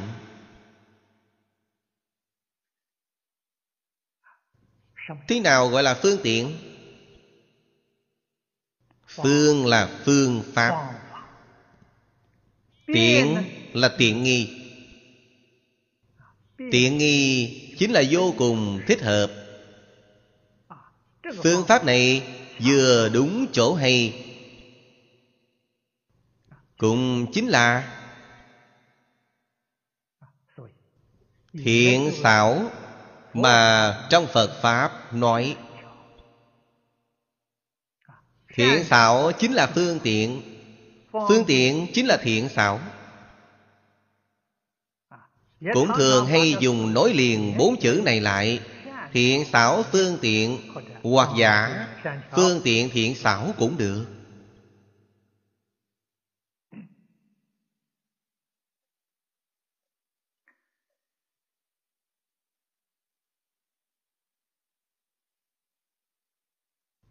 Thanh Lương Đại Sư Chú giải. Hạ tứ Đảng các nhị chủng. Bốn bài kệ sau Đều là thuộc về Phương tiện thiện xảo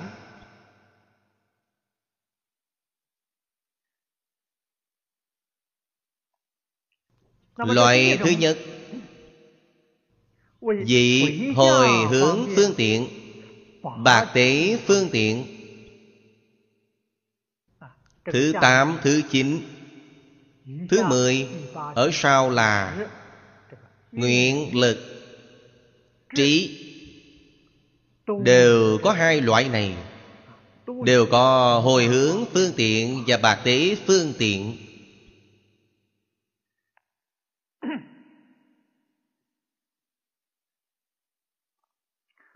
Hồi hướng là gì?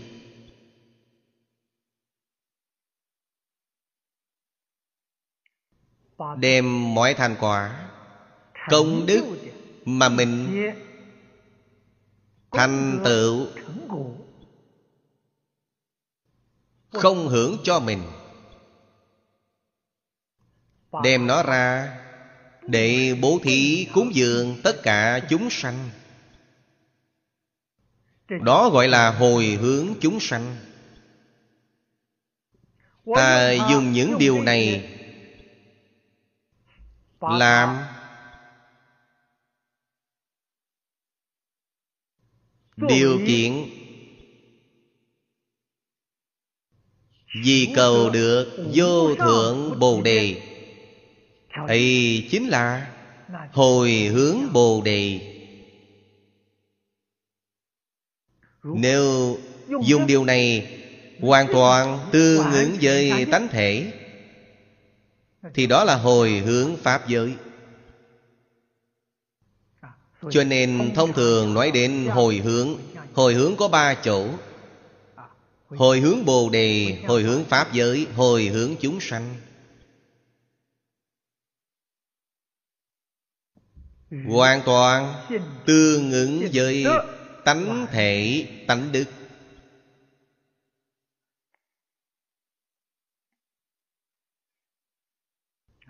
Đại sư khai thị cho chúng ta. Chủng chủng quá sanh. Tắc bạc tỳ thiện xảo. Sở tu thành tựu. Kỳ mư hồi hướng Bồ Đề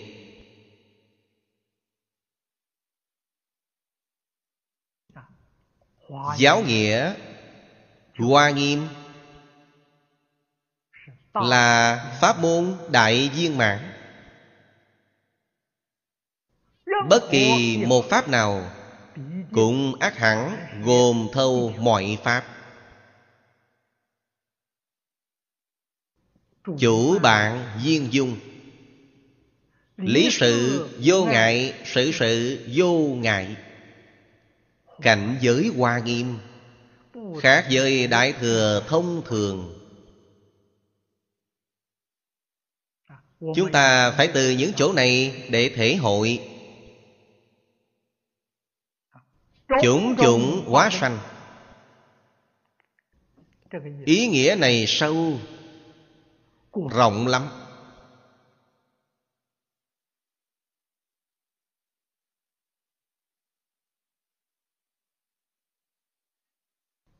Hệ xuất thế gian Mười Pháp giới y chánh trang nghiêm đến từ đâu? Người thời nay thường nói đang tìm kiếm Vũ trụ đến từ đâu? Sự sống đến từ đâu? Hai câu này trong Kinh Hoa Nghiêm đã giải đáp cho bạn Duy tâm sở hiện, duy thức sở biến Tâm thức là một, chẳng phải hai. Thập phương tam thế Phật Cộng đồng nhất Pháp thân.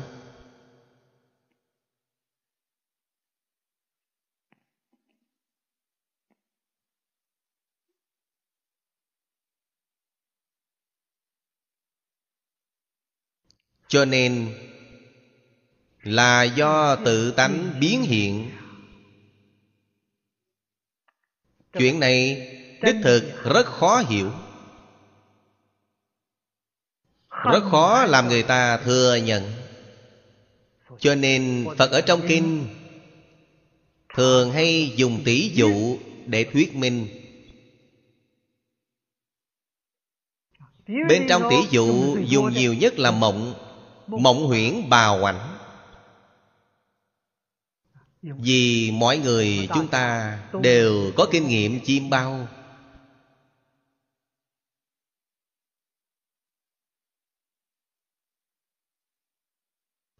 Chúng ta thử suy nghĩ xem, Sau khi chúng ta chiêm bao tỉnh dậy, Cảnh giới trong mộng còn rất rõ ràng, Đều có thể nhớ được. Lúc ấy có thể suy nghĩ thêm sẽ giúp bạn giác ngộ.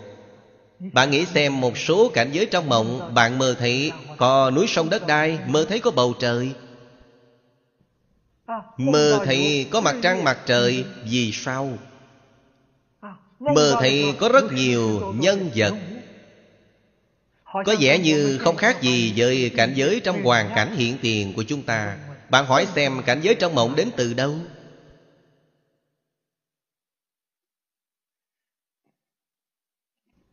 Những sự sống trong mộng kia đến từ đâu?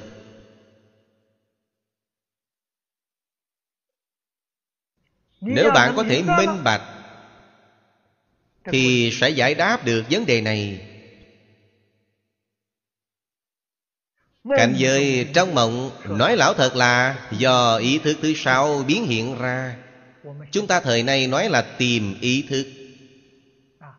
Chủng tử hàm chứa trong A lại gia thức Ý thức thứ sáu ở trong mộng. Thức thứ bảy, Năng lực phân biệt chấp trước của nó. Yếu ớt hơn. Tập khi chủng tử hàm chứa trong A lại gia thức khởi hiện hành. Do tìm ý thức. Ý thức tâm biến hiện ra. Chúng ta hiện tại nhìn thấy cảnh giới này Là chuyện như thế nào? Do A lại gia thức biến hiện ra.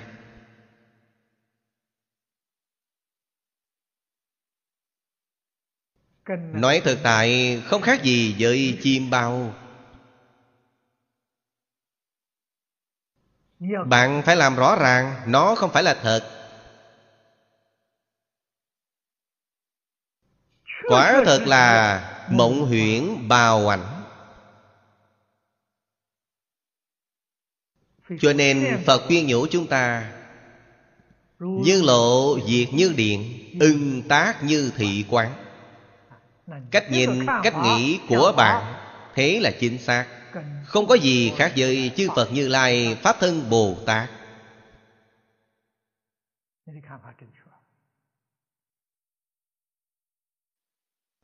Nếu bạn cho rằng những chuyện này là thật Là thực tại Đó là bạn nhìn sai rồi.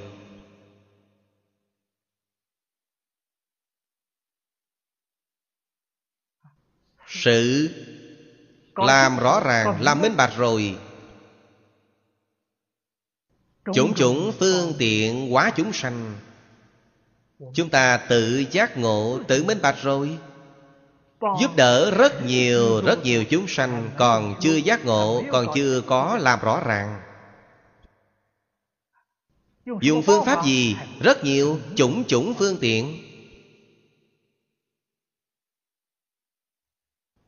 Bạn phải có trí tuệ Thì phương pháp của bạn sẽ dùng được rất khéo léo, Dùng rất thỏa đáng. Lệnh sở tu trị tất thành tựu. Giúp đỡ tất cả chúng sanh Cho điều mà họ được học. Điều mà họ được đối trị Đều có thể thành tựu viên mãn.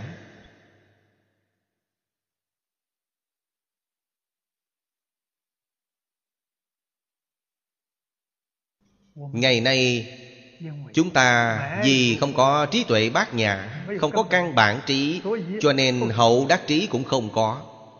Phương tiện nguyện lực trí đều không có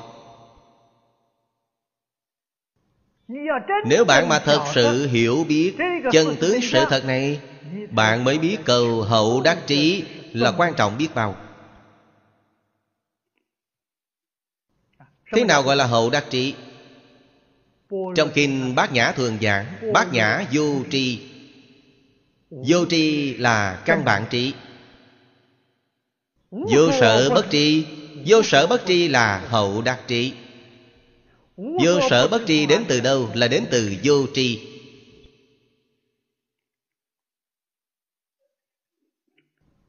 Cổ Đại Đức dạy học. Dạy trẻ con. Dạy sơ học. Dạy điều gì? Bồi dưỡng căn bản trí của nó Mỗi ngày dạy bạn đọc tụng Không cho bạn giảng giải Không cho bạn thảo luận. Ấy là Căn bản trí Căn bản trí nói với các vị Chính là thanh tịnh tâm. Căn bản trí chính là vô phân biệt trí Bồi dưỡng điều này trước. Trước hết Học sáu căn tiếp xúc với cảnh giới sáu trần Ở trong đời sống hàng ngày. Học không phân biệt không chấp trước. Đó chính là luyện căn bản trí. Luyện chính rồi. Mắt thấy sắc, tai nghe thanh. Quả thật là không có phân biệt chấp trước. Lúc này trí tuệ hiện tiền rồi. Trí tuệ là sáng tỏ. Đối với chân tướng sự thật, Thông suốt sáng tỏ.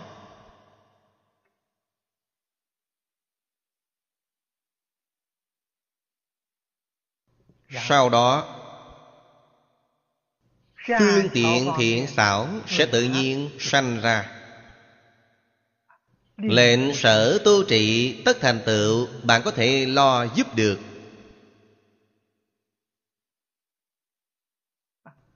Thế thì xem duyên phận rồi. Đối phương có chấp nhận cho bạn lo giúp không? Có tình nguyện không? Có tin tưởng phương pháp Cung cấp cho họ không? Đó là duyên phận. Nếu họ tin tưởng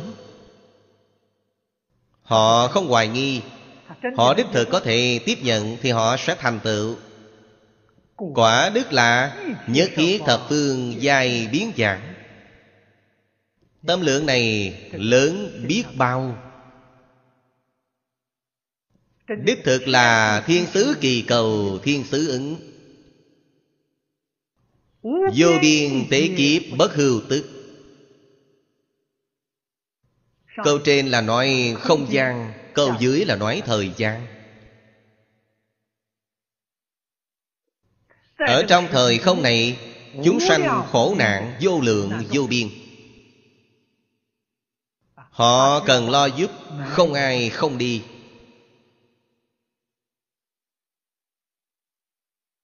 Không tự khó nhọc.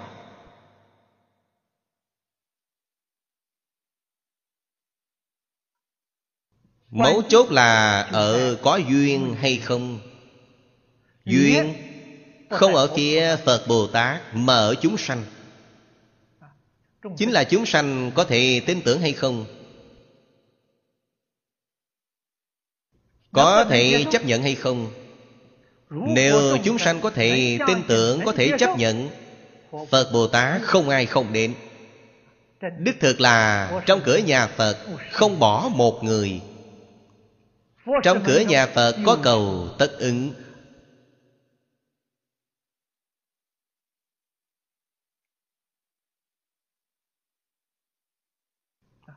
Phật Bồ Tát, Mười phương ba đời, Các ngài đều có thể đi. Hơn nữa không ngơi nghỉ.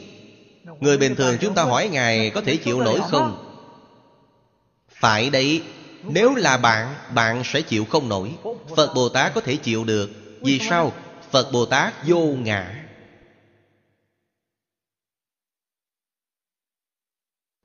Ngài không có chuyện chịu được hay không được? Ngài không có.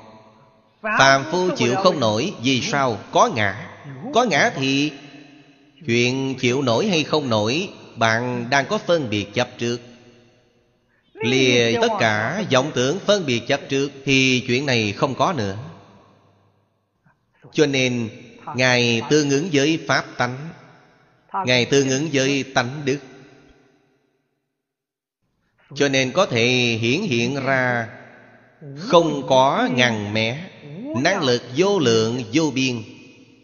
Đó là sự hiển hiện cứu cánh viên mãn của đức năng vốn đủ trong tự tánh.